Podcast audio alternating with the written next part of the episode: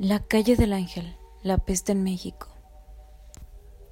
Es la tarde apacible y sosegada, en el azul purísimo del cielo. No cruza por el viento arrebatada, ninguna nube con pasado vuelo. Del moribundo sol, la luz dorada. Fingen en los montes purpurino velo, y a las volubles auras dan suaves. La flor su aroma y su cantar las aves. Entre espadías, juncias y amapolas el agua de los lagos cristalina rompe en espuma las menudas olas que rizan y tejen el aura vespertina.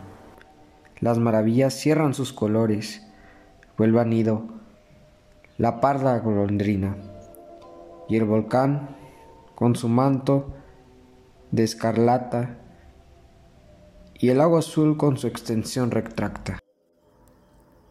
Sentada en una alfombra de verdura, y de un collado en la perdida falda, sobre un valle que esconde su hermosura entre móviles muros de esmeralda, teniendo por diadema rica y pura de seculares bosques la guirnalda, dobla, cubierta de vapor, la frente, la ciudad de Tenoe, triste y doliente.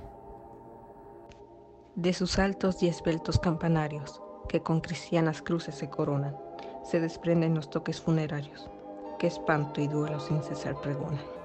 En vano abren los templos solitarios, sus naves que las gentes abandonan.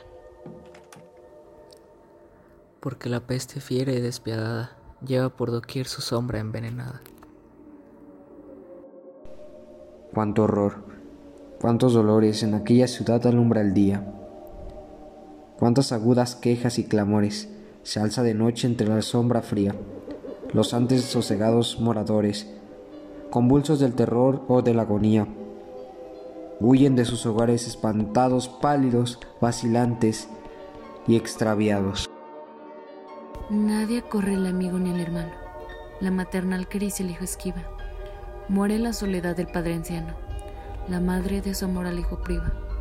La moribunda esposa llama en vano al que tuvo en su pasión cautiva. Nadie conoce a nadie ni le busca. Que tanto miedo el sentimiento ofusca.